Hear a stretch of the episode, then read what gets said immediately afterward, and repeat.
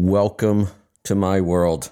I'm your host, Kevin Rutherford. It is Monday, May 22nd. We are here live. Today's going to go fast. I'm only doing an hour, and then I've got to get out of here. So jump in quickly and join us. It is a free-for-all.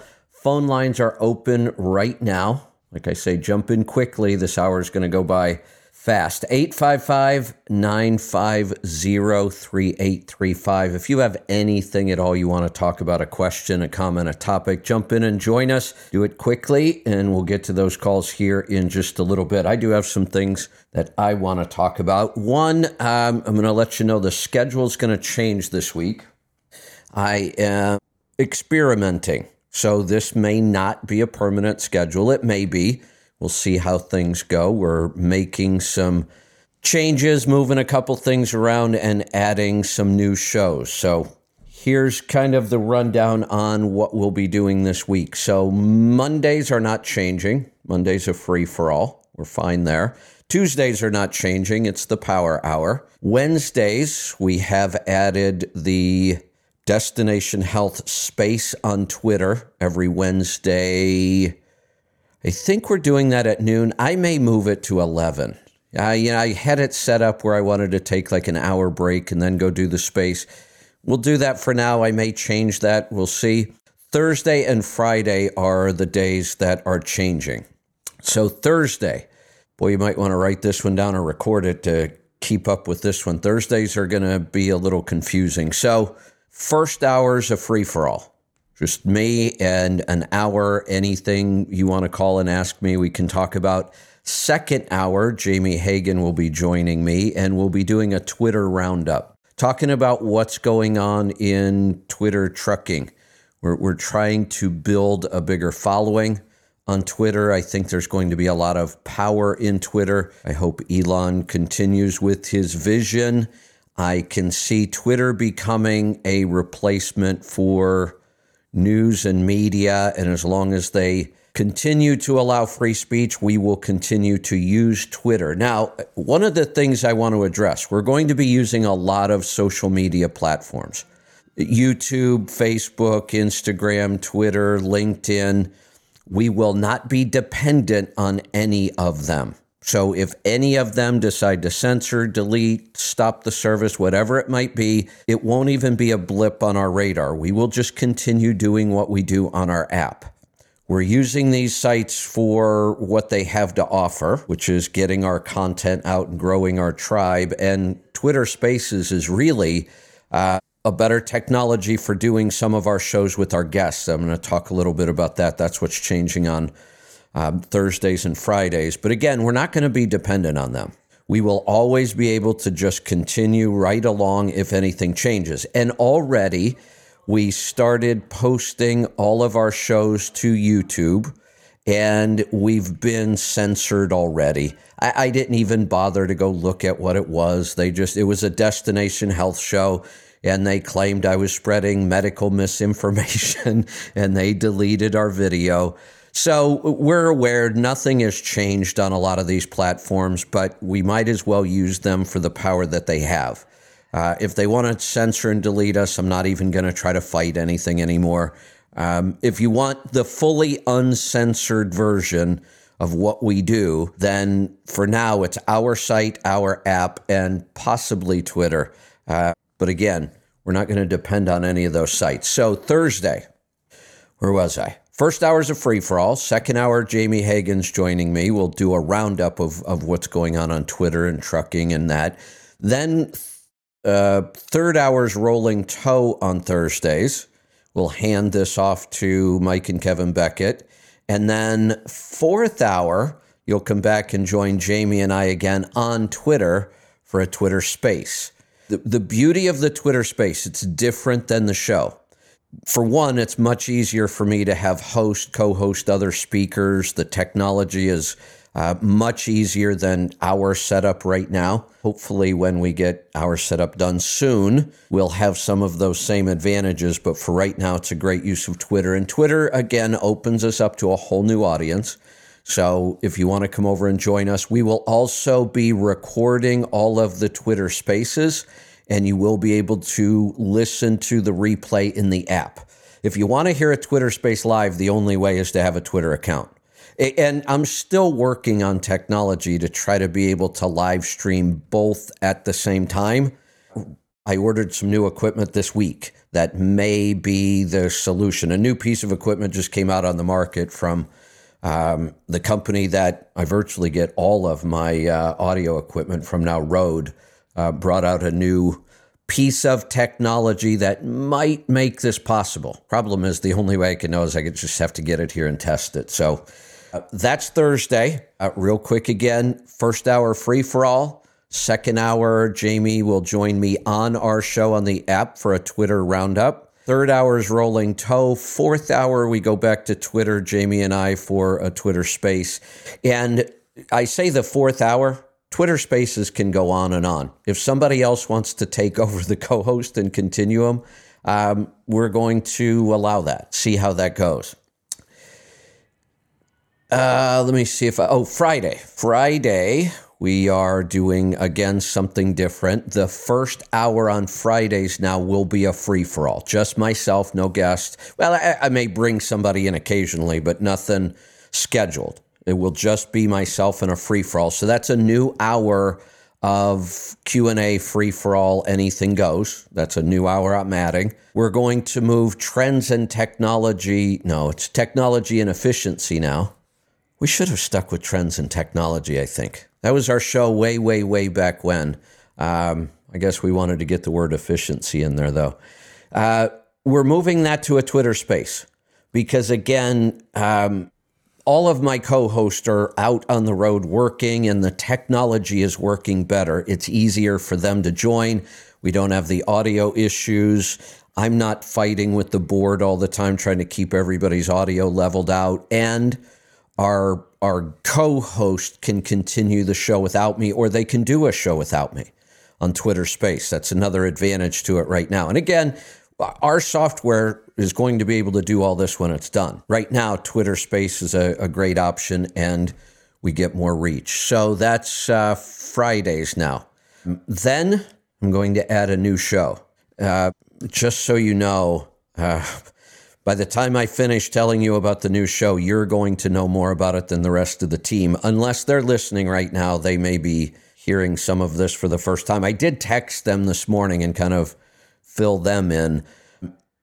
This show kind of embodies how I work and why I must make my team absolutely crazy, but they put up with me and they always come through. So I have a habit of announcing things on the air before I tell anybody else. I have a habit of just trying something before I put too much time and energy into it, an idea, a concept. And before I bring the team in and take up all their time because they're busy too, sometimes just throw something out there and see if it works. It's my philosophy of ready, fire, aim. So I'm ready to go try something. I've worked through the ideas, and most of the issues in my head are on paper by myself. And then I'm just going to pull the trigger. I'm ready, fire. Now we'll aim. Yeah, we'll get some feedback. Does this work? Do people like it? Is it the right time? Those kind of things. And then we'll go back and tweak, or we'll look at it and go, yeah, that wasn't such a great idea. And we can just scrap it and move on without putting a lot of time and effort into it. This show that I'm adding is kind of like that. I've wanted to do something like this for a long time, but it always feels like a big project. We got to go get new video equipment, and we got to figure out how to use all the software and gimbals and booms, and we need the logos and schedules and websites. And I don't want to go through all that because I'm just not sure if this show will be well received or popular enough to continue doing it. So I'm going to try it. Probably within the next day or two, I'll probably put out the first video. This is going to be a video series. And I'm calling it Unleash the Chaos. It's kind of how I do everything. And it is a little crazy, and I know it's hard on everybody around me, but I've given up trying to fight this. This is how I work best. This is when I create stuff. This is when I learn stuff. And it is chaos. I get it. And on the surface, you look at it, you go, if you would just organize your chaos, you would be so much better off. You would learn more, you would figure more out. The problem is, I've tried it for years and decades. The minute I try to document this kind of stuff, all creativity flies out the window. I just don't get anything done. I get too frustrated trying to document stuff. Even if I hired somebody to follow me around and document everything, I don't think they could do it. And I don't want somebody following me around all day. So chaos it is. I'm not fighting it anymore. We're just going to roll with it. So the show matches my approach of chaos. We're calling it Chaos, Unleash the Chaos. There's two parts to it. We have the Chaos Garden and the Chaos Kitchen. And because the show's about chaos, there is no schedule. And you never know. I won't even know sometimes when I pick up the phone. Is it going to be in the Chaos Garden? Is it going to be in the Chaos Kitchen? Could it be both? I might be picking something in the garden and taking it into the kitchen to do something with it. But it's going to be about food, from seed to, we'll have to come up with a cool saying, from seed to what? From seed, we could, no, I don't want to do that. From seed to where it ends up in its ultimate journey. We'll think about that for a while. And the way I work in the garden and the kitchen is chaos. I've talked about it. I will take one seed or one plant, and I will plant it with 5 completely different methods and kind of see what works better.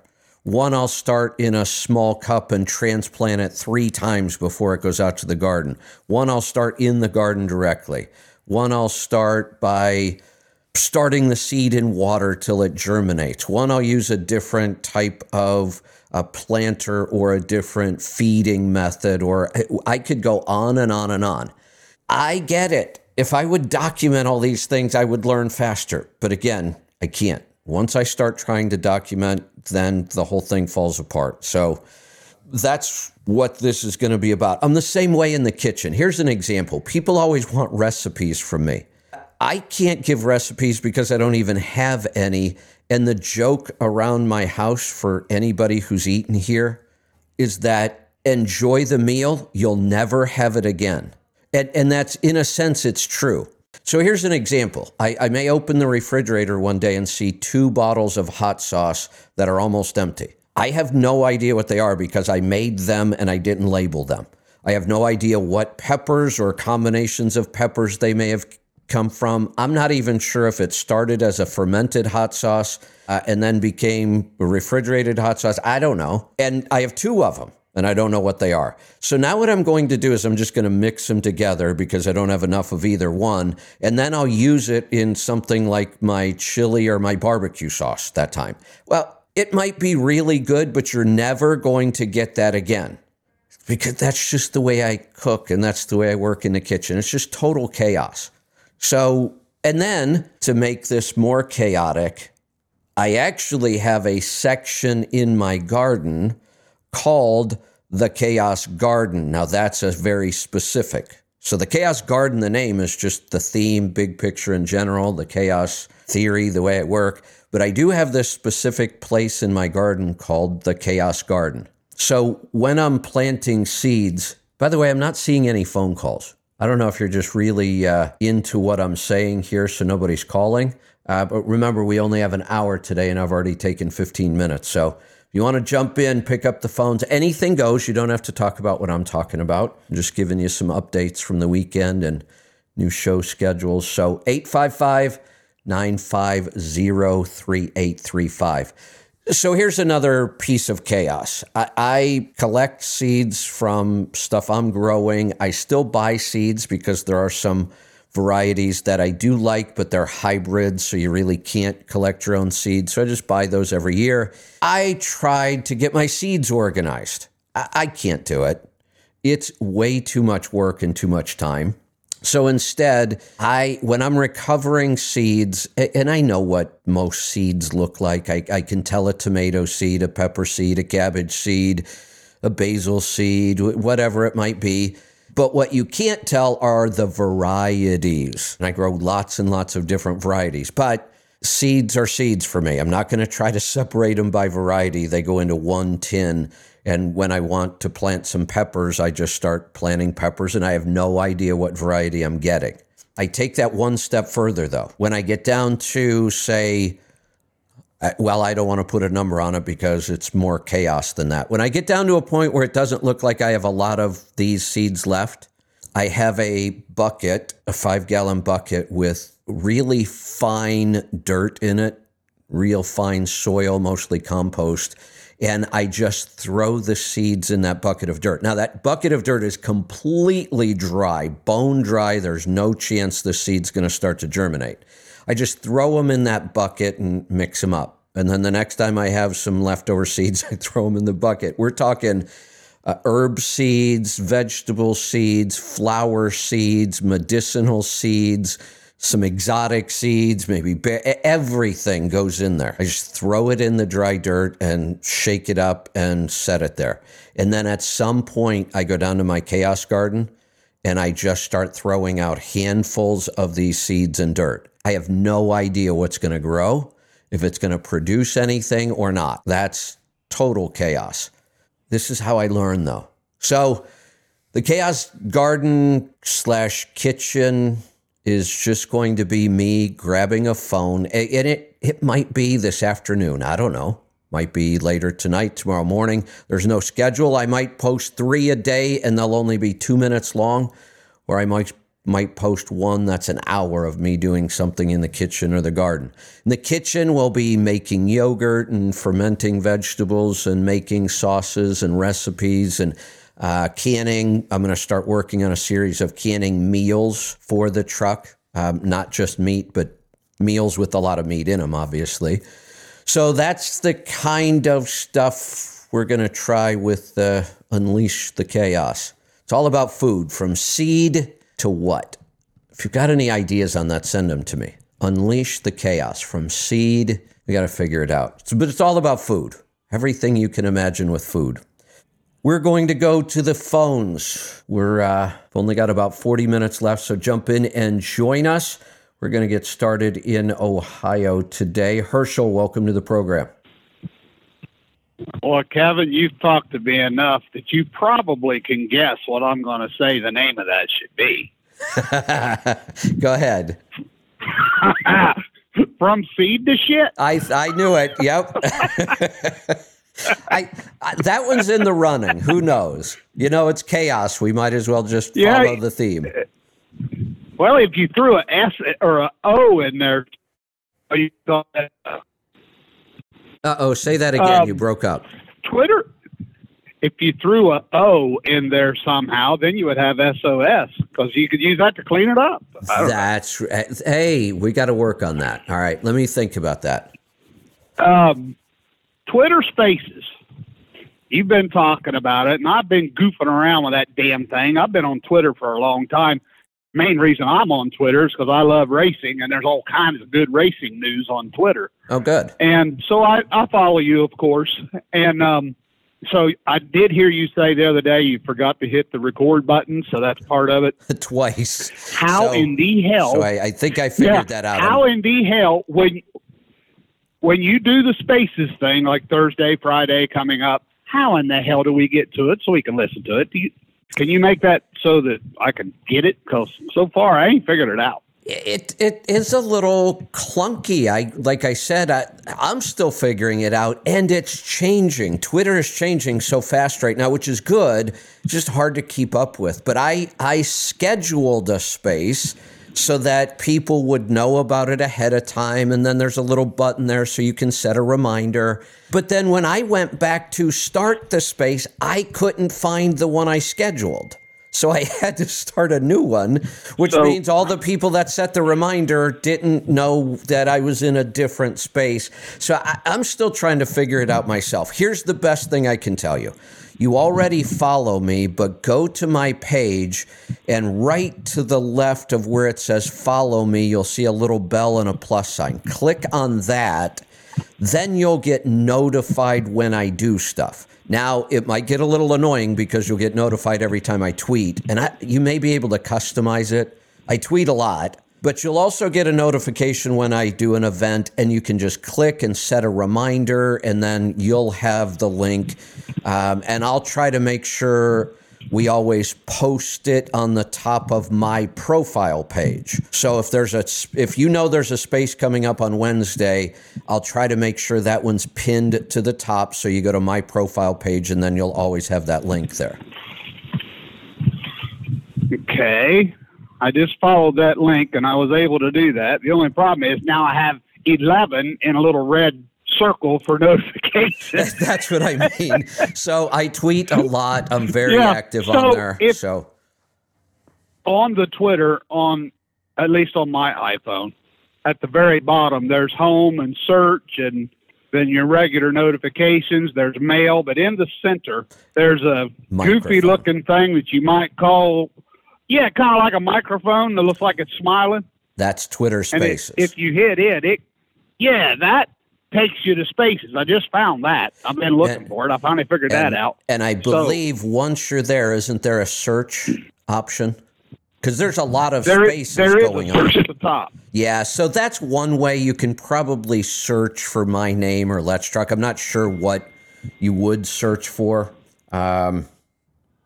But that's one way. The other way on the phone is if on the way I've mine set up, and it might be different, I don't know. If you look at the top when you're on the phone and you're on the feed, the very top of your feed, you should see Spaces scrolling by left to right.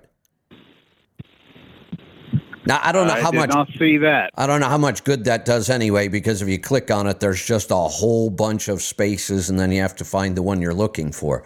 The best way, like I say, is follow me, get my notifications, and then we'll schedule our Spaces every week, and that way you can click on it and set a reminder yourself.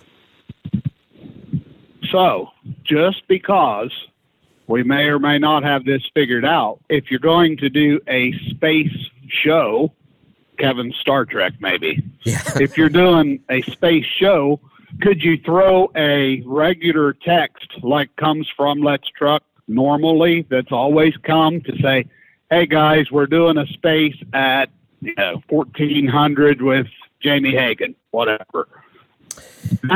Then everybody would know that you're getting that, and then you could go to Twitter because it would tell you.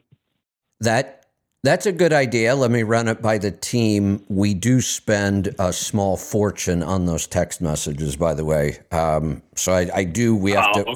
We have to consider that. I'm not saying we won't. It's just I know that every year we buy a huge bulk of text messages so we can get that cost down as much as possible. So I'll just have to see how we're doing on credits, if that's something we can do going forward. I like the idea. I'll run it by the team. The team's not entirely sure what Spaces are yet. I haven't really had that meeting with them. Again, it was chaos. I started doing a space, and one day the team's listening going, what is he doing? What's this Twitter space thing? So we'll start working on our processes here as well. It would really be nice if your app would just do all this stuff and we wouldn't have to throw another level of tech and another app to it. That's what we're working on. Now, we do know that once I get the recording down on Spaces, and I think I can even set it up so we're doing a local recording at the same time so we have a backup, then Aaron will come up with a process of putting those into the app.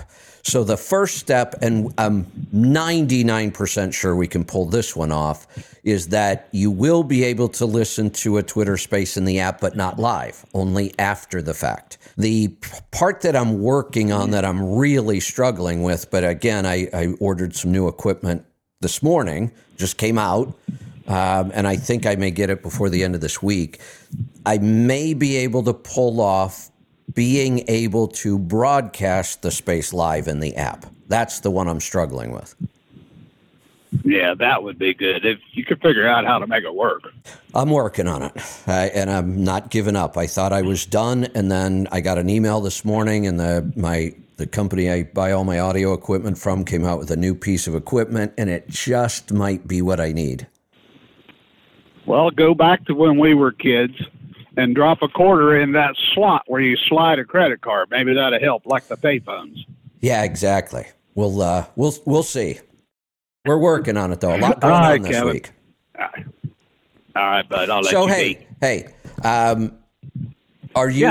Do you think you're going to be interested at all in that video series? I am, but I haven't heard you yet say where we get it. Oh, good point. So I haven't said that yet because I haven't figured it out myself. I have a couple options. I have the option of starting this in YouTube Live. That's one way because it's a pretty decent, video edit or film. I can use the live version itself to do the video. Then it's got a pretty decent editor and it's going to store all our videos. And then we can just distribute them from there. Or I could use the live option in our Tribe site. So I'm going to play around with both of those, but once the video exists, our idea would be again, the recording will go out everywhere. We'll just blast that out everywhere we can put it. Live, I don't know where you're going to find me yet, whether it's going to be a YouTube Live or live from our website. Oh, okay. In the beginning, well, once you go over 1,000, I think. Oh, go ahead. I think it's 1,000 followers on YouTube. If you go over 1,000, then you can monetize it and you get a couple of bucks. It's not a lot, but you get a little bit. Yeah, I think we're at 4,000 followers or so on YouTube. We haven't done a lot over there yet, but we could monetize ours if we want to. I looked at it. There's a whole setup process and application. We should probably do it, but chaos will intervene, so we'll see. Well, and the good thing about that is YouTube is the one that pays you, not the people that watch. Right, which is kind of nice. You get paid because they're watching, yeah. I know one guy, he's got like 45,000 subscribers, and he said that he gets like $600 a month, which isn't a lot, but hey, $600 is $600. Yeah, and the number of subscribers is one factor. How often they watch is another, your total watch time. And already our watch time is going through the roof on YouTube because we went back and we are posting 3 videos from every show every day. Some of those shows were going back as far as 2015. And pulling some of our, really old podcasts from way back then. And we're posting them all on YouTube every day. So our numbers on YouTube are going through the roof right now. Yeah, and if you're not doing it, and I haven't looked you up on YouTube for a while, but make sure to tell everybody, hit that like, the thumbs up, because if you do, and somebody's watching something that's even closely related to what you're doing, then your stuff will pop up to them all by itself, and you don't have to do anything. It just pops up in the feed. That's just good advice all around on social media. Everywhere you see us, if you would. Now, don't do it if you don't think it's good, but if you like the content, like it, share it, do all that stuff you do on whatever site you happen to be on, because you may see this on Instagram or LinkedIn or wherever. We're going to try to grow the Tribe, because when we grow the Tribe, it's better for everybody. So it's time, and we are going to be asking for that kind of help. Like it, share it, spread it all over the place. There you go. All right, Kevin, I'll let you get somebody else. You don't have a lot of time left, you said, so. All right, good stuff. Yeah, we're about halfway through the show. We're only going to 9 o'clock today Pacific time, so jump in. We do have room. I'm going to get back to some calls. 855-950-3835. Let's go to West Virginia. Randy, welcome to the program. Hey, Herschel asked the exact question I was going to ask. And when you told him how to do it, I went through it, and I'm fixing it so every time you send one, I get a message. Good. So that's really good. That's probably the best way. And I know it might get a little annoying because I tweet a lot, but I'll go in and see if I can figure it out. It's possible that you'll be able to customize your notifications. Like if you don't want to get notified every time I tweet, because there are times when I tweet 10 to 15 times a day, maybe you can turn that off and only get notified about spaces. I'm not sure, but I'll go look. I had an idea for the name of your show. What's that? Seed to feed. Seed to feed. Seed to feed. Oh, yeah. I kind of like that. Somebody, I think somebody on the team sent me seed to table, seed to feed. It's pretty fun. Yeah. So, and I know. That's why I didn't, you know, seed to table's the obvious, but I wanted to do something different because that one's used a lot, farm to table, all that. So seed to feed. Yeah, that's going to go on the list. I appreciate everything you do, pal. All right. Love your show. Thanks for the call. I appreciate the support. All right. So that was it for the calls. If you want to jump in, I've got some other articles here I wanted to talk about from the news. So I'll get started on those. If you want to jump in, 855-950-3835. When I took that trip for the two speaking engagements I did in Tennessee, the whole conference was about nuclear verdicts and lawsuits in trucking, and I'm not really sure why I was the keynote speaker, but I was there. It was really interesting. I've talked about it a little bit. There's another nuclear verdict in the news right now. A couple of lessons in here, too. One, just that these nuclear verdicts aren't going away, and they are really unjust, in my opinion. And I'll explain why. I talked about a really big verdict. Who was it? Werner? No, talking about Werner right now. Maybe it was Werner, though. I think it was. Is this Werner twice that got hit with one of the? I'm going to have to go back and look at that. I think it was. I think they had a $150 million nuclear verdict where the car had been parked on the road and two adults got out and left two children in there. I told that story. The driver was not charged. They determined the driver could not have avoided that accident, even though it was a rear-end collision.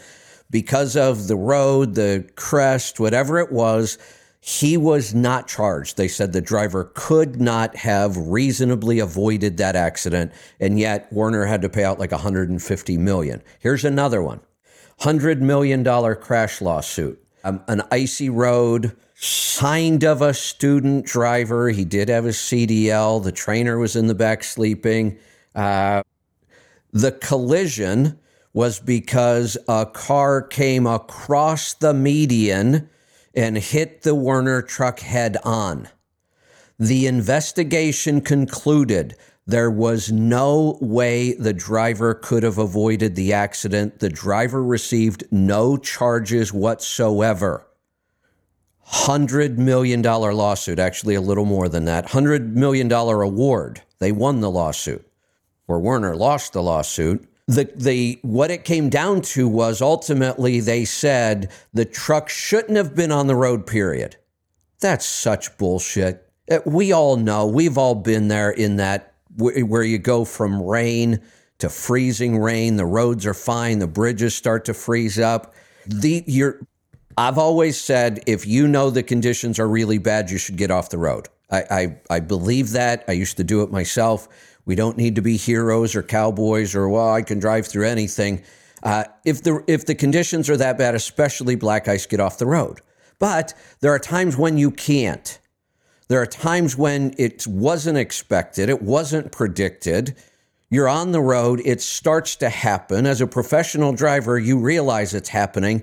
But sometimes you can't get off the road at that point. And parking is not a good idea if it's not a safe place on the highway to park. And that may very well have been the case here. Now, the nuclear verdict is one lesson for Werner and trucking companies and big brokerages. These are big issues. The industry is struggling with this. The industry cannot afford this kind of stuff. But there's another real lesson in here, something I have talked about for decades. That is the issue of liability if you are an owner-operator and forming corporations. I'll make this statement first. I've been making it for decades. Never form a corporation because you think it's going to give you liability protection. It won't. Although all the commercials on late-night TV and radio will swear, oh, form a corporation, protect all your assets. Bullshit. It doesn't work. Let me give you an example of how wrong that really is. This Werner driver was not an owner-operator. He was an employee driver. You can't get any more protection than that. And the driver got sued, and they won a $13 million lawsuit against the employee driver directly. If they can attach that kind of an award on an employee, you damn well better believe they will do it on your corporation and on you as an employee of that corporation. There is no lawsuit protection other than insurance. That's all we've got. Corporations will not do it. Don't waste your money forming a corporation because you think there's some sort of liability protection. That's bullshit. It doesn't exist. Now, are they ever going to get $13 million out of this driver? Hell no. They're not going to get $13 out of this guy. But he's got a judgment hanging over him now for who knows how long. And if you tried to form a corporation to protect yourself from this, the lawyers will go after the corporation. They'll take any assets your corporation has. Then they're coming after you personally as well, just like they did here. And they managed to succeed with an employee. If you have any questions about that, call me. Let's go to South Carolina this time. Howdy. Howdy. That's just outrageous. The country's going to hell with ambulance chasing lawyers. I thought my head was going to explode. I get it when it's an owner-operator. Yeah. They will. That's another business. They're going to go after it. They usually can't get any money. There's another reason not to go form a corporation to try to protect your assets. Maybe you should figure out if you have any assets that they're going to come after, too.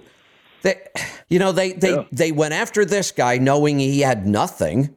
I'm assuming he had nothing when we're talking about legal. He certainly doesn't have $13 million. So this is just crazy, though. This has got to stop. Yeah. I thought of a name for your segment. What is it? Seed to manure. Seed to manure. There you go. That's a little more socially acceptable, maybe. Seed to manure via the sewer. Oh boy, now we have a tagline too. All right, that one's going on the list. Yeah.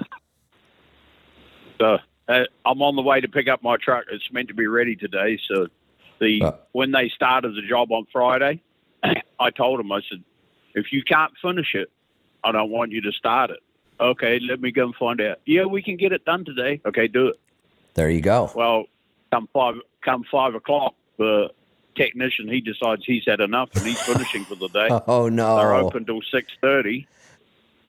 Yeah, so I said to the service writer, I said, "Go and tell that technician I got $200 cash if he'll stay late and finish it, because that was cheaper than staying in the motel for the weekend, and I had other stuff to do as well, so can't make money sitting in the motel." And she comes back, he's already clocked out. He doesn't want to do that, so he'll finish it on Monday. So I've been sitting in a motel all weekend twiddling my thumbs. So. Oh, yeah. You got to love that. So let us know how things go when you get it out.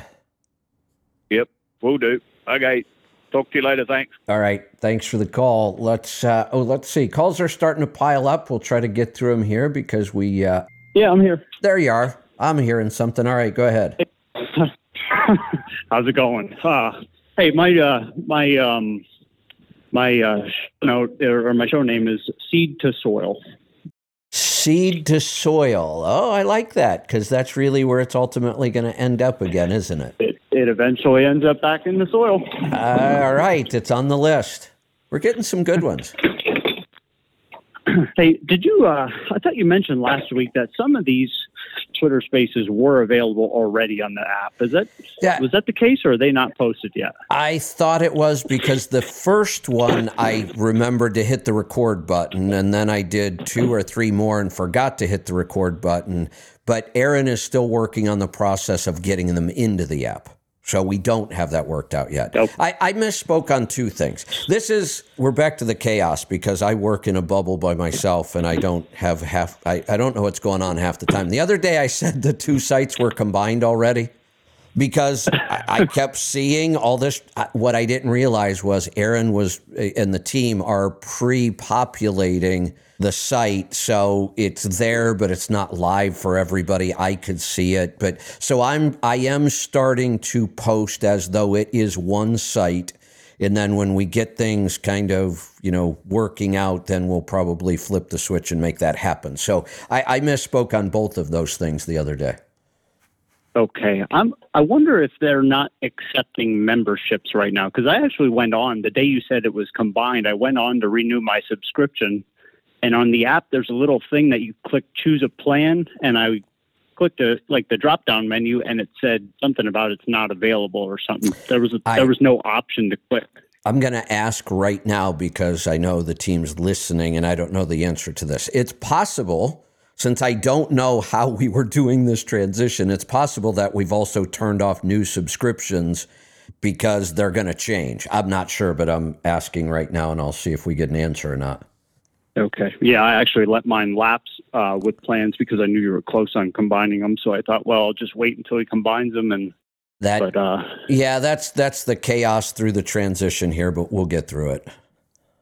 Yeah. And then as far as the store goes, you might not have a direct answer, but do you guys keep in stock the Garmin dash cameras? I placed an order last Friday, and I hadn't seen any notification that it actually shipped yet. Let me see. Wait, I'm getting some. I can call Tribe Care too. It's not a big deal. Yeah, I'm getting some answers here. On the sign up, go ahead and sign up for Healthy Tribe. That's the subscription that will continue. Okay. Yep, that's the one I had before. So yeah, and then when you're in Healthy Tribe, we're moving all the trucking information over, so you'll be getting all of that as well. As far as the Garmin dash cam, I thought that we kept everything we sell. I think we keep everything in stock, at least a small inventory on some of the more expensive electronics. But I'm sure I'll get an answer on that here any minute now as well. Normally those are in stock. They should ship pretty quickly. I know the store has been swamped lately with new products coming in and a lot of orders going out. The dental kits have been huge. We've sold out of those so many times already. Yeah, that's why I was actually asking, because I ordered both. I ordered the dental kit and the GPS, and if I have to maybe cancel the GPS and reorder that, I can get. We're going on a trip for a month of June, so I want to have the dental kit at least. I was hoping to have the dash camera as well, but you know what you should do then? You should call Tribe Care so they can give you a specific answer about your orders. Okay, that's what I'll do. All right. Anything else today? That's all I had. Thank you. Perfect. All right. Thanks for the call. Let's go back to the phones. We've got about 10 minutes left. I could probably handle another call or two. If not, I've got some other things I could talk about. Or who knows, maybe Casey and I will talk the rest of the show. Casey, welcome. Good day. First of all, on the name for the show, seeing as you're talking about chaos, how about seed to sanity? Seed to insanity. Insanity maybe being the end result. Yeah, maybe you're right. By the time I get through it, I'm a little sane at the end. That's the work in progress, right? Yeah. There's another one on the list. You guys are creative today. It's because it's Monday. I had to rest. Yeah, that's it. There you go. So I've made the hot honey. I believe 3 times. First time with some regular jalapenos that I bought at the local store. Cleaned them up. Everything went good. No issues. The second time, did you lose me for a minute? No, you're okay. Go ahead. Okay. The second time, I bought a bag of organic ones, and I left them for 3 weeks, and I had a big spot of mold on the top. So I basically just threw it all out. And I used the seeds as well, and I also put in a couple of habaneros with that. But it molded, the 2 jars I did, it molded fairly significantly on top. And then this third one I did, I only left it for a week, and one jar was fine, and the other one had just a little, like a centimeter spot of mold. All right. Hold on one second. I was talking to somebody in the background. We have a change of plans. I'm not going to quit at 9. Somebody just came in and told me my plans have changed, so I can hang out a little bit longer. If we get calls right now, I've got nothing. If you want to jump in, I'll hang out, or I will wrap it up because I can go work on some of these other show ideas I've got going on this week. A lot going on. So either way, if you want to jump in, and I just lost the call that I was on. Casey, I will go ahead and answer about the hot honey in the mold, or you can jump back in if you want. And again, I'll hang out if you want to stay here. 855-950-3835. So the mold, one thing, if you're getting mold at the top, you can use weights. I've said that I don't use weights in honey because everything seems to stay underneath and I don't get mold. I did get some mold on one batch after I had made it into the hot honey and bottled it. One of the ways to slow that down or solve that, hold on one second, is to add vinegar. You can buy pH strips from Amazon's one easy place to get it. It's little paper tape. You tear off a piece, dip it in your honey, your hot sauce, whatever it is. It'll tell you the pH. We want to get that pH down to a nice, real low number, down into the 3 to 4 range. And the acid in the vinegar will do that. And the acid can actually improve the hot sauce or the hot honey anyway. It gives it a little bit of acidic bite to it, which I kind of like. It mellows out the flavors a little bit and blends the flavors better. And then the hot sauce becomes shelf stable without worrying about mold at all. While you're fermenting, adding the vinegar is after you're done fermenting.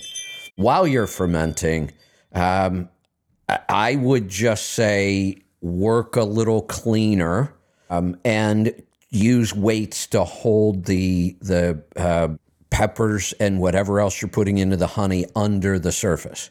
I've never seen mold start anywhere except the surface.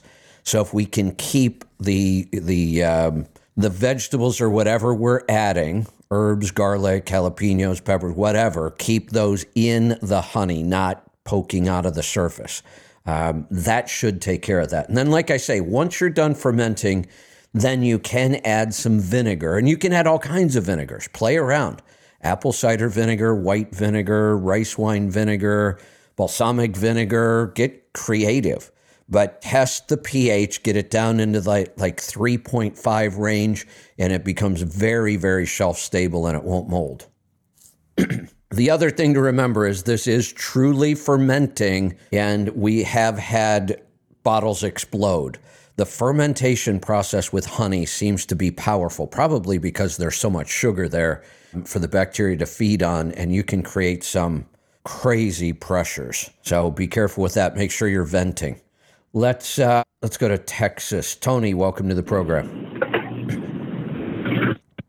Kevin, hi. Tony from I Hate Brokers Trucking.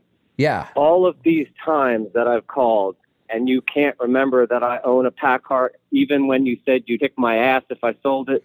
Yeah, it's so traumatic for me to even think about Paccar engines. I think I block them out mentally. Wow, this phone really does suck. I can hardly hear you on my end. But hey, do you know which Garmin I should get along with my watch that works and has a dash cam? I really don't have an answer still for that. And with what you're talking about, lawsuits and stuff, I can't go around without a dash cam. I thought all the Garmins we sell in the store are compatible with the Garmin dash cam. Okay, so the dash cam is separate. It doesn't come on board with the actual screen. Let me check. We have the dash cam. We have the... I don't believe the Garmin Dezl has a model with a built-in dash cam. But here's the thing. I wouldn't get one if they did. The problem with putting, in my opinion, the dash cam physically on the navigation device is now it limits where I can mount the navigation device. I have to mount it in a place that the camera works properly and it's pointing in the right direction. And I where I put that screen for me is too critical to be limited by the camera. So I prefer a separate camera that I just run a wire down and connect it to the navigation device. Now I can put my screen wherever I want it and I can put my camera wherever I want it. What about logbook? Do these come, don't they have a logbook where you don't even have to pay? Because I'm Crash McNally. There is an e-log compliant ELD, and we have it in our store. But is it like in the same unit, like all in one, and does it have tracking, do you know? I can't answer specifics. I haven't used any of the ELD stuff. It would just be too hard for me to go out and try to test that kind of stuff. But we can answer all those questions for you. I believe it does have all of that stuff, but don't hold me to it on details. But we should be we should be able to go right into our information. Simple one-time purchase, no subscription, compatible with your diesel. Yes, you're in compliance. We could probably, like I say, figure it out right from our website. There's probably enough information on there. We'd be able to answer that. It looks like it's a really nice little unit, not very big at all. Looks like a little, almost like a little photo lens, but smaller even. It's like a round cylinder. It plugs right into the port on the truck, and then you take a cable out of there right to the diesel, and you're all set up. I imagine you wouldn't have it unless it could import to the DOT. If you get a roadside stop, it can send them all their e-logs to them. 100% compliant. And right now, that's a pretty big deal. I've reported on 3 different companies that have been producing ELDs that all lost their compliance. That seems to be a big thing right now. These companies aren't staying compliant. Now, Garmin, a lot of those ELD companies are new. They got formed because we needed ELDs. Garmin's in a whole different category here. Yeah, Crash McNally, it's been pretty good, but of course the truck routing sucks, and I want it to be compatible with all my other stuff. I don't often talk about nutrition and health on the show. I hardly listen because I do so much stuff myself, but I do have something if you needed something else to talk about. Sure, go ahead. I have this problem when I work out where the bowels don't clear completely, and then when I run and stuff, I get, it's like irritable bowel. Like I'll have to get the runs during my workout sometimes when I'm running. And I called Dr. Radio, and of course they said, okay, you need a colonoscopy, even though my friend who's a GI doctor won't do it because I'm in such good shape. There's just no reason. Good for him. To do that. And eat more fiber. Oh, child, please stop with the fiber stuff. If we haven't figured out by now that fiber is not the answer to digestive issues, told the story before, I'll go back. I've had digestive issues my whole life, going back to when I was a child. In kindergarten, I drank grape juice. It was the only one because they said I was lactose intolerant. When I was 10, I spent a week in the hospital, and they said I had colitis, and I should eat more fiber and less fat and no fried foods and all kinds of crazy stuff, and it didn't work. And I was taking all kinds of fiber supplements, and none of that worked. And I've tried all kinds of stuff on and off. You know what finally fixed all of my digestive issues? Keto fixed most of them. I did have to go through several fat digestion kits to get that working. Carnivore, for the most part, no digestive issues whatsoever, and that is the lowest fiber diet I've ever eaten. I am eating less fiber right now than I ever have in my life, and my digestion is better than it's ever been. Fiber's not the answer. I do got to say, he does agree that you don't drink, that you shouldn't do fiber. He didn't say that, so I'm kind of wrong. But he did say more bland cereal, like in the morning, and cut out dairy.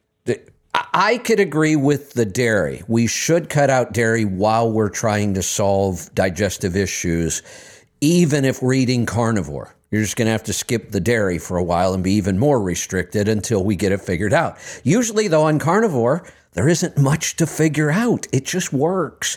People might experience some constipation in the first week or two, and then that seems to resolve and we don't see it again. It's almost always plants that disrupt our digestion. So, and cereals are the worst offenders. Cereal grains are what is creating things like leaky gut and irritable bowel and Crohn's and all these other inflammatory digestive issues are caused by cereal grains and gluten and glyphosate. So eliminating plants or minimizing plants in our diet is a better way to fix digestion. My guess is going to be, if I had to try to find the root cause of why you're having these specific issues, my guess would be that your working out is actually creating too many stress chemicals, cortisol and some other things, and that may be causing the disruption. You're absolutely right. I do this green supplement where it's like basically dirt and all these vegetables and like super blends of like dirt and vegetables. Yeah, I'm doing too much of that. Why is this watch saying HRV status wear for 3 weeks? I mean, I wore it for 3 weeks and I've got everything else. It won't do an HRV, and I don't even know what that means. Are you wearing it at night when you're sleeping? I was. I didn't for the past 2 months, but before that I was. Yeah, you won't. I was for about a month. It's really hard for the watch to create HRV if it can't monitor while you sleep. If it can monitor HRV while you sleep, you should get a reading within a day or two. I got one for the day, but it can't do a 3 week. Like it says, wear for another 3 weeks. What is it trying to do? Like a lifetime? And what does that mean anyway? You want that number high, right? Yes, this is a number we want high. And people confuse heart rate variability, which is what HRV stands for. They confuse it with heart rate. It is a very, very different measurement. It is a measurement of what the heart is doing. So here's the easiest way I can explain it. Heart rate is how many times your heart beats in a minute, correct? I think we're all pretty familiar with that. We good so far? Yeah, I put it on mute so you can't hear interference in this truck. Got it. I'll go ahead and explain then, and I won't ask for feedback right now. So heart rate is just simple. How many times your heart beats in a minute? You can figure it out with yourself with nothing but your fingers. Find your pulse in your wrist or your neck, feel the heartbeat, look at a watch, and nurses will just do it for 15 seconds and multiply by 4. But if you want to be more accurate, count your pulse for the full 60 seconds. And let's say that it just happens to be 60. You actually add 60 beats in that minute. We would assume, but we would be incorrect, we would assume that your heart was beating once every second. But if it were truly beating once every second exactly, you would be almost dead. You would have a very, very low heart rate variability. That's the important word. HRV, what we're measuring is your heart's going to beat once, and then we're waiting for the next beat, and we're measuring the time in between the beats. If it were 1 second for that whole minute, you had no variability at all. You would probably be dead. What we want to see is a lot of variability. So this beat, maybe there was 0.7 seconds in between. The next beat, maybe it was 1.2 seconds in between. Then maybe it went to 1.8 seconds, and then maybe it dropped down to 0.4 seconds. The more it varies between beats, the more it jumps around, the healthier you are. Now, I don't know how to explain why that is. I've read about it and I don't really get it, but we know that it's absolutely true. It is a direct correlation. The higher the number of your heart rate variability, the healthier and stronger you are.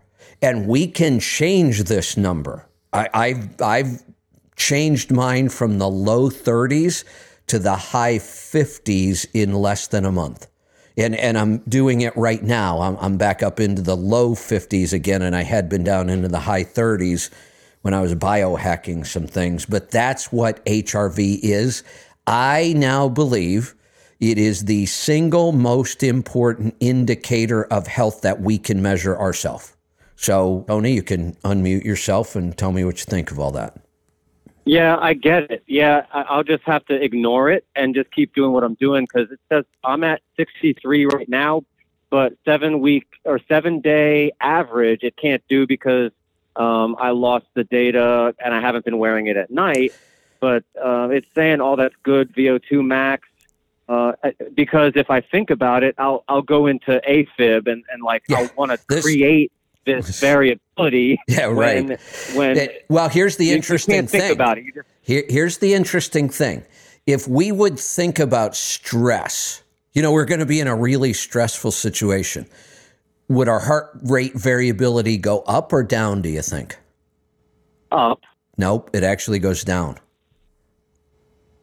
What is weird is that when I'm doing sit-ups or something with my core, my heart rate, you would think it'd go to like really high because I'm breathing heavy. It goes down to like 90. Interesting. And when I'm running, it's like always 150. That is so weird. That is weird. Kind of the same thing, maybe. Yeah, that's an interesting, something about that movement is actually calming you. It's not a bad thing. That's an interesting discovery there. But when we are stressed, our heart rate variability actually goes down. But if this is the ironic thing about this, if we use what's called use stress properly over time, that builds our heart rate variability. So when I talk about the cold exposure, the heat exposure, the breathing, and the HIIT training, the resistance, the high intensity resistance training, all of those things in the moment when we're doing them make our heart rate variability go down. But ultimately, when we do them a couple times a week, it will make our heart rate variability go up over time. And that's a direct measurement of our physical fitness. The doctors would say that you want to do, 30 minutes of cardio, like get heart rate up there into the 80 to 90%. No. For, 50% of the time. That's not to lower your resting heart rate. Yeah. And I subscribe to that. I've been doing it for years. You can do that. This is probably more important. This is far more important, and it's a lot easier because we're going to do high intensity, short duration instead of that nice, steady stuff. Now, both are good. I talk about gardening, and gardening is like 8 hours of cardio. I get nice, moderate heart rate levels all day long, elevated, but moderately elevated all day long while I'm out there. And occasionally when I'm, lifting up 80-pound rocks and building rock walls like I was doing yesterday, I get big surges of high intensity for short durations. So that's really what we're looking for. I'm not a fan of these long-duration cardio events. It's not that it's bad for you. To me, it's just not worth all the time invested unless I really enjoy it, and I don't. In my sphere, it's all about your peak, peak achievement and how high you can get your heart rate, like the really intense. So you have to build a really big foundation first and go long distance. But that determines the height of your peak when you're going really fast. I would argue that. Because I don't do that. I hate long distance. I hate cardio. So I would jump right into HIIT training. So instead of me going out and running 2 miles, which would be a cardio event for me, I will go out to the back hill here behind my house, pretty steep hill, and I will sprint for 30 seconds up that hill as fast as I can go, and then I'll walk back down. And then I'll sprint back up, and I'll build the same kind of cardio you will. I'll just do it in a much shorter period of time. And the argument would be that that's good, and I recommend it, but it won't be as good as if you put in the the baseline first, and then do that in addition to it, you'll eventually be able to do even faster and stronger. But if I could, I don't want to miss body battery because I haven't heard enough about that, and I want to know what it is. Body battery is no, that's fine, because we're really not. Those two go hand in hand, and I use them together. Body battery is almost like sleep in that I don't think we've got this completely figured out yet. It's good information, but it's not as good as I'd like it to be yet. And I just, it's not the device. There are no devices that measure any of this stuff really accurate. We are not measuring sleep correctly. I'm positive of it now. And without being able to measure sleep correctly, body battery gets hard to understand. There isn't as much of a correlation as I think there should be. Body battery is trying to estimate our store of energy. And for the most part, it is pretty accurate. If I can get my body battery to 100, which is maxed out, and for me, it's almost impossible, mostly because I'm usually biohacking something. But if I can, I know. If I wake up and I've got a body battery above 75, maybe I don't get to 100, I could go out and do physical labor for 12 hours straight that day and I'm not going to wear out. If I wake up and I've had that really bad night of sleep, my body battery's under 10, I might as well forget physical exertion today. I'm not going to be able to do it. I just don't have the energy. This thing is saying I'm at 50, plus 53, minus 34. I got horrible sleep last night for me. Well, wait a minute. 10 hours. I'm just kidding. If you had 53 and 34, the plus and the minus, you can add them together, and that'll tell you when you peaked overnight. So you're almost to 90. That's a hell of a score. That's a good night. That would tell you that if you want to go do one of those really hard workouts today, go do it.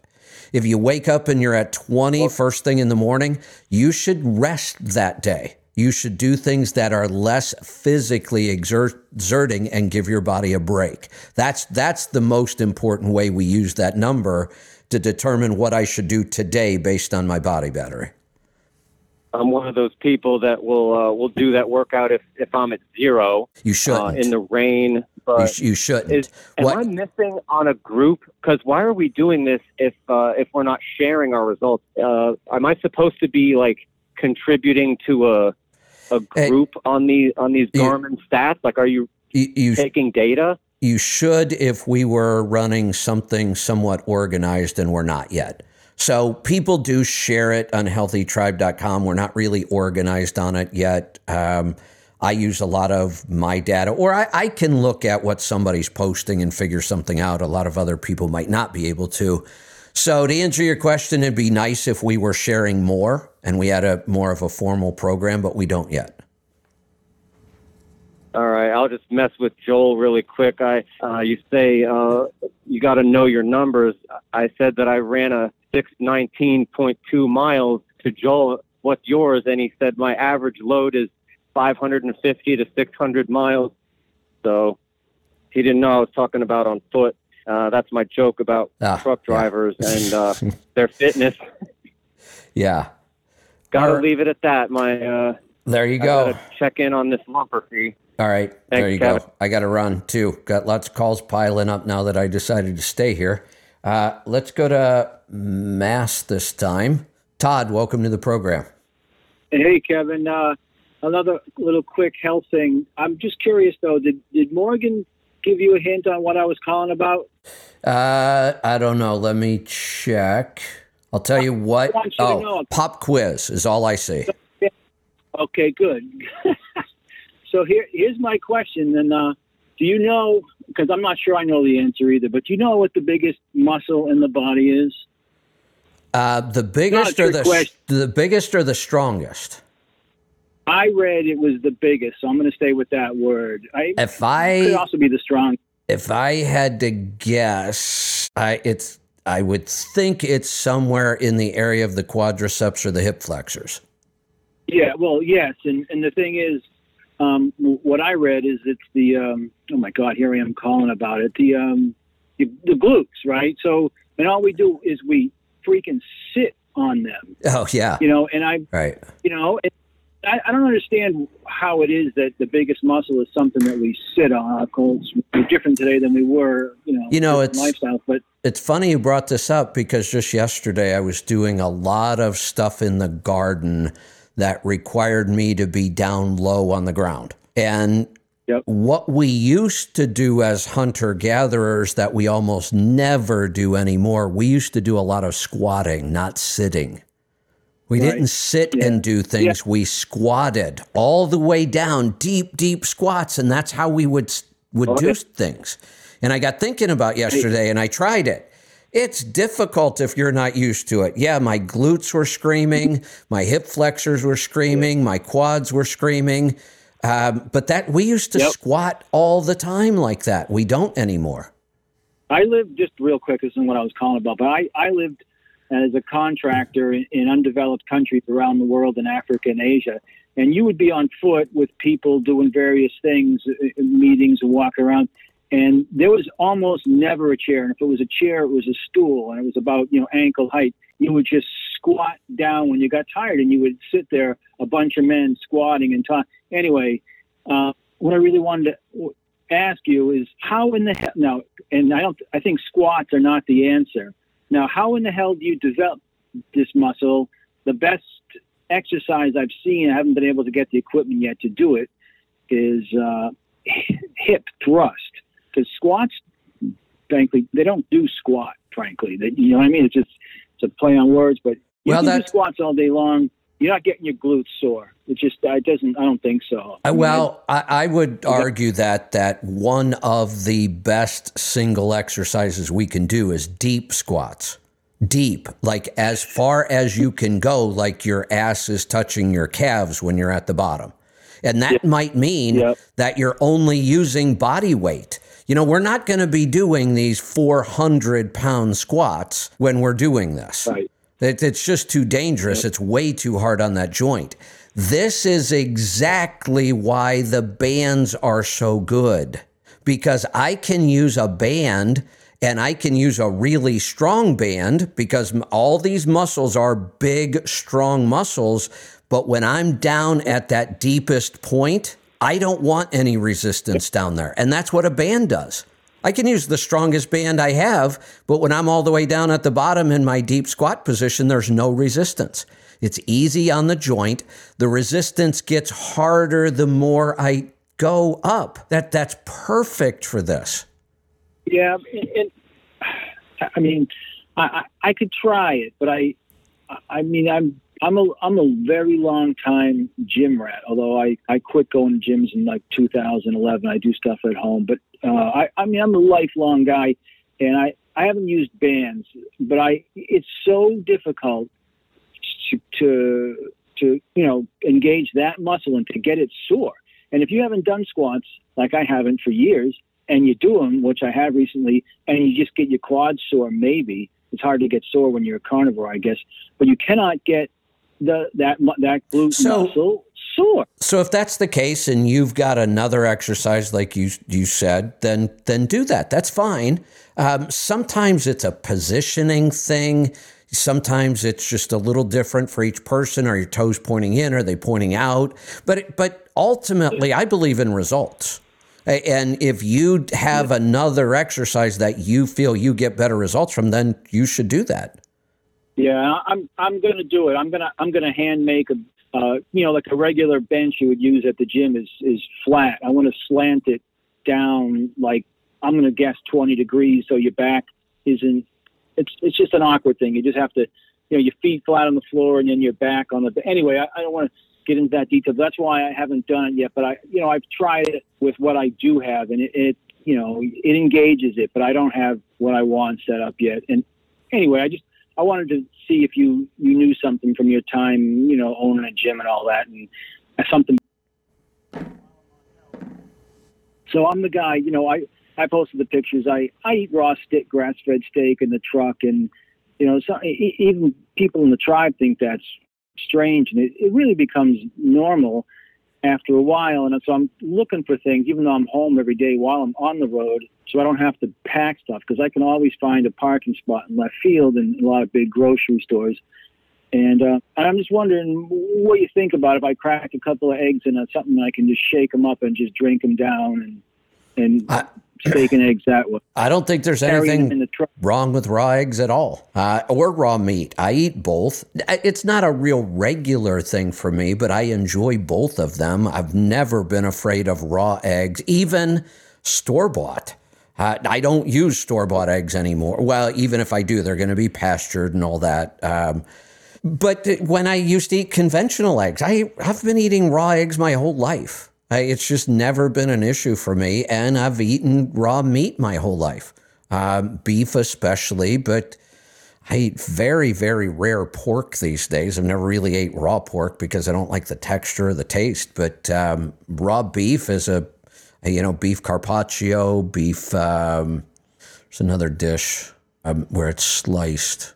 Can't remember that one. But yeah, I believe that eating part of our food raw is a good idea. And right. So just parenthetically, the hunter-gatherer thing, that's where I said I lived overseas in these developing countries.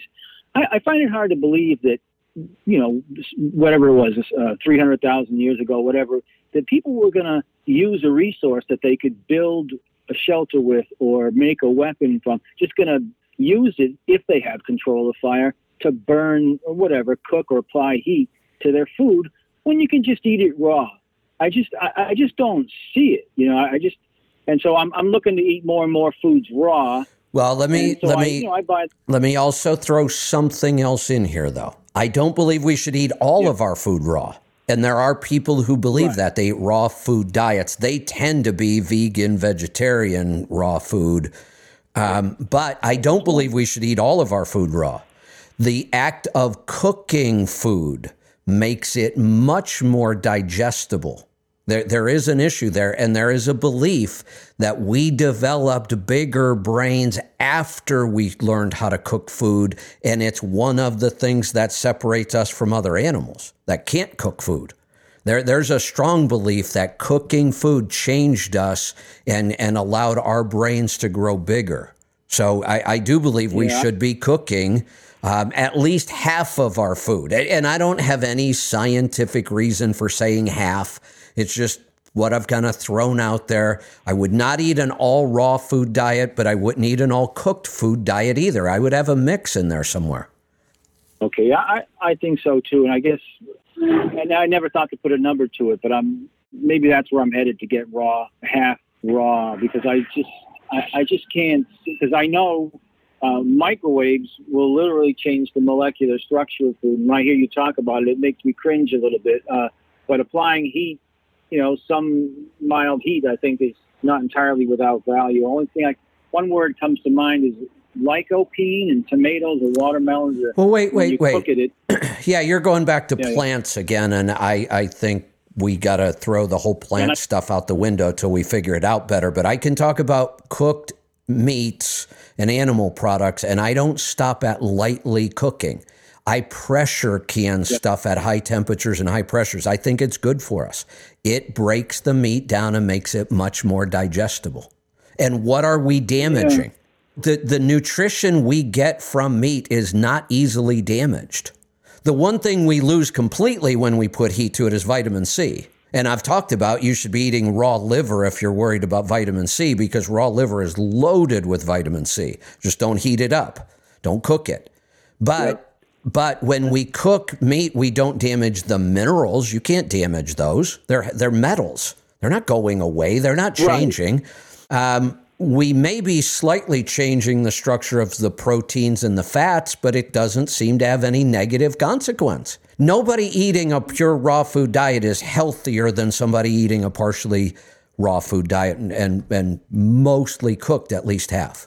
There's just no evidence that cooking our food has any negative effect at all, and has very positive effects. Now, what else are we losing with heat? And here's another reason why we eat raw. We're losing enzymes and bacteria with heat.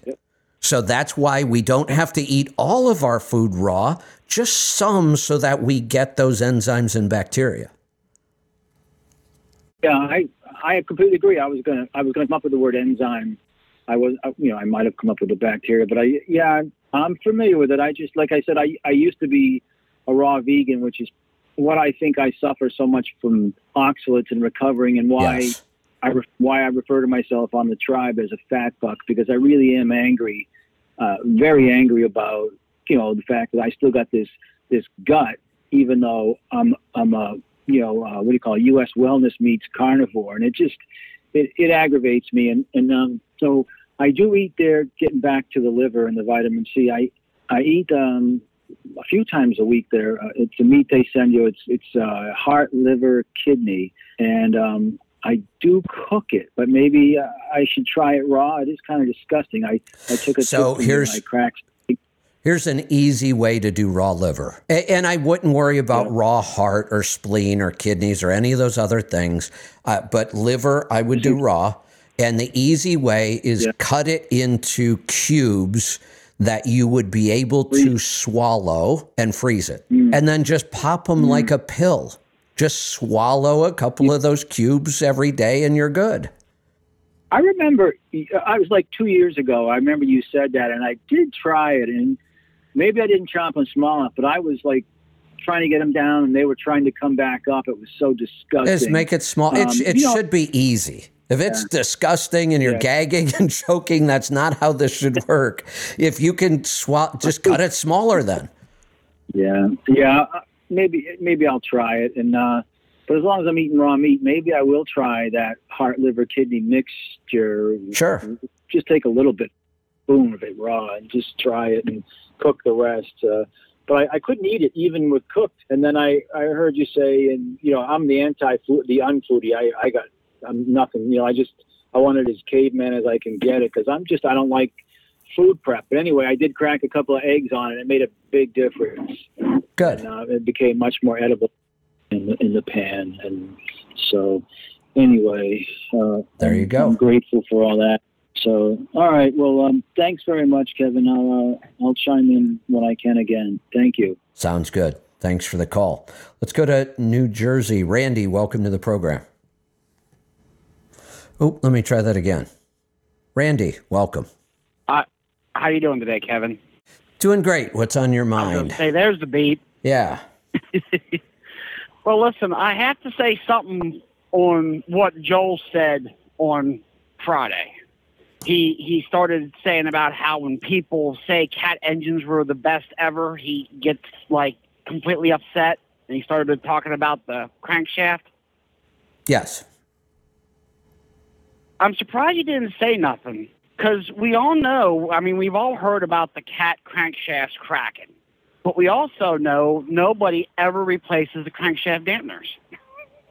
Yeah, and that is a factor in it, there's no doubt, but that engine tends to be even more susceptible. And really, I think he was being a little over the top, but, and I do it as well, because we've both fought this forever. This perception of, that is just the bulletproof engine, when it's really not. It has a couple of issues we have to be very careful of in our common. The crank's one, but so are head gaskets.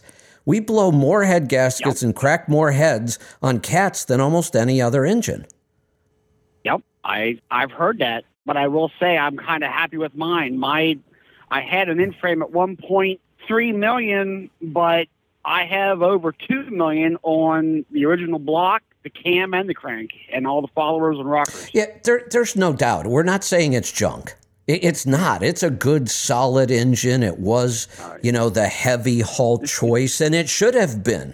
When you compare it to the other two, when we had the big three, Cat was clearly the winner in heavy haul. What we're trying to get people to understand is that was a long time ago. Hell, they don't even make an engine anymore. But this idea that if we were to take the best configuration you could ever put together for heavy haul with a Cat and a traditional driveline, 18-speed, heavy differentials, whatever it might be, build the best heavy haul configuration you could have ever built with Cat, we can blow it out of the water now with a Volvo. And people look at you and think you're an idiot if you say that. But it's provable. It's physics. It is a much, much better setup for heavy haul. I have looked at the new Volvos, like you guys said, and yeah, it definitely ain't the Volvo 5 years ago. We'll just put it that way. No, this idea now of being able to spec a truck that has crazy low crawler gears, that we have unlimited startability, and we can then spec that same truck with all that startability to run in 3 different gears at highway speeds, that's unheard of. We can't do that. We can do it with Freightliner, but not much of anything else. And even Freightliner's options aren't as good as Volvo's. And I will say that for a new truck, if I had to go out and buy a new one, with listening to you guys, it definitely, I like the idea of what Volvo's been doing, especially when you add in the max mileage from Bruce. Honestly, as much as I recommend the max mileage, if you were to spec this truck right, run it right, it's not necessary. Doesn't need any additives. Gotcha. That's nice to see somebody finally using their heads and putting things together for a change. Yeah, Freightliner's not far behind. International may be the next company we see that gives us a really speccable truck like this. Paccar, I think, Paccar and Cummins, they just can't seem to get it together on this concept at all. They're at the opposite end of the spectrum. And they seem to be getting worse instead of better. I know. and you can't do the proprietary systems because, Paccar doesn't have an engine and a drive line. And so I think they are falling behind on this one. And I don't want to see that. I want to see us have as many options as we want. If you want a Peterbilt, I wish we could spec one that would be as good as some of these other options. Yeah, I agree. Hey, are you still pushed for time, or can I go on to another subject? Go ahead. You may be the last call today, but go ahead. Doctors that I go and see at the VA, I just had a test done the other day for carpal tunnel. And, of course, right away they're doing like the old thing says we got to get you into a surgeon and you got to get that operated on. Yeah, don't. Yeah, I'm not looking forward to that. There's got to be a way. Now, they had me on blood pressure medicine, and it said stop. Let's just stop. Let's just stop. I'll just cut to the chase. Are you willing to radically change your diet? Already have. Okay, so tell me about your diet then, and how long? Probably at least. I made the initial change about 7 years ago. I will say lately, maybe the last 6 months to a year, I've kind of fallen off the wagon per se, but I still don't eat breads. I don't eat a lot of carbohydrates. When you say you've fallen off the wagon, you're telling me you're not eating any of these things. What did you fall off the wagon? What are you doing that you would consider falling off the wagon? I'll eat a donut every now and again. Well, you just said you don't eat grains still. So don't lie to me, because you got to be accurate with your words. Words are important. That's why I have to dig here, because you said I fell off the wagon. I don't eat grains ever. I don't do this. Well, what did you fall off then? Then you tell me you ate a donut. The donut may be the worst food on the planet. If we look at the three worst offenders in our diet, wheat, bad fats, and sugar, that's a donut. Yeah. You put wheat and sugar together and you fry it in really, really bad damaged oils. That's a donut. There's your carpal tunnel.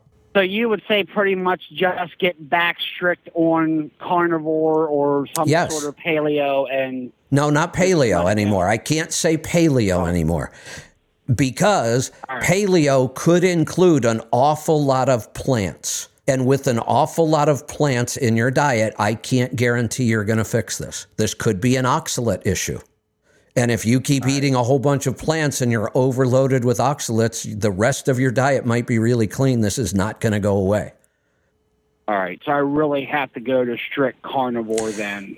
Nobody does really strict well, I shouldn't say nobody, but it's rare. We don't have to get too strict on carnivore. I still eat plants. I'm more careful about which plants I eat, and I watch oxalates and lectins and phytates. And if you're willing to monitor all that stuff and kind of know what you can eat in the plant world and what you can't, then go ahead and eat the plants. But if you're not sure, then the closer you stay to carnivore, the better this will resolve. All right.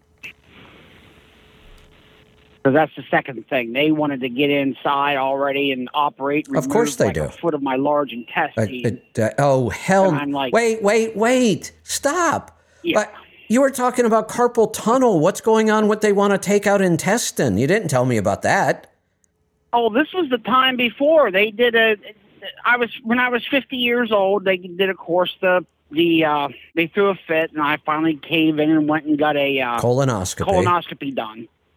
And when it came back, they found this odd nodule or lump or something you want to call it that was in my intestine close to the appendix. And, of course, the doctor's in there telling me, well, we don't know what it is. It could be cancerous. We don't know, but we just recommend you just take it out. And while we're in there, we'll just remove the top foot of your large intestine, take out the appendix and everything. Never. No. Never let them take out part of your body unless we have 3 doctors and at least 2 of them functional medicine doctors telling us it's the only choice. Yeah. Well, I got into an argument with the surgeon because she's like, well, it could be cancerous. I said, it could not be. Absolutely. Like, so it might turn into cancer. Every cell in our body, every cell in our body has the potential to become cancerous. And many of them do. Yeah. And then our immune system eliminates them like it's supposed to. So if I'm eating a good, clean diet and I have a strong immune system, I'm not worried about cancer. I'm just not wanting to go down that road. Your brain could develop Alzheimer's someday. Maybe we should take it out. That's probably what happened to the doctor. I think some of the doctors have already had their brain removed. Yeah, it's our medical system is designed for procedures. That's how they make money. And I hate to be that hard on the VA because it's everybody. Oh, the VA's the worst. The VA's the worst. I know. Because it's government run. That's the problem. But then if you don't use it, you lose it. It's like, oh my God. Sometimes it's like, all right, I might as well just go pay for my own. I made that decision a long time ago. I pay for my own medical care. Yeah, I might not be too far behind you because. You know, I understand they want to take care of me and stuff. No, they don't. No, they don't. Stop lying to yourself. They don't care about taking care of you. The individual people might. We don't know. Some do, clearly. Some don't. Some are somewhere in between. The problem is not the individual people. The system is not designed at all to take care of yourself, and stop saying that. The system is designed to milk as much money out of you as they possibly can. Oh, you're right about that.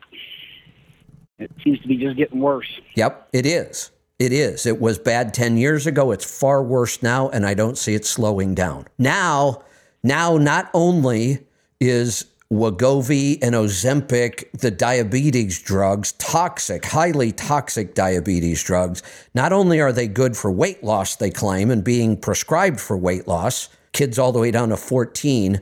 There was some new report that just came out. I don't know. They're good for something else, mental health or something. I don't know what it was. I tried to ignore it, actually. But there's some new thing they're going to start pushing these drugs for because that is their model. I saw them advertising a drug on TV the other day. It was a totally illegal commercial.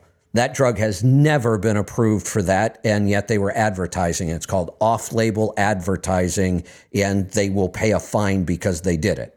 But they don't care that it's illegal. They'll pay the fine because they make more money selling that drug to you. All right, we're going to wrap this up today. I do have to get on with my day. Really, I've got a lot of planning and work for my shows for the rest of the week. We've got that big schedule change this week, and I've got to get on it. So we will see you back here tomorrow for the Power Hour, and I'll give you an update on the schedule for the rest of the week then. Be safe, be profitable, be fit and healthy. Always do the hard work and master the journey.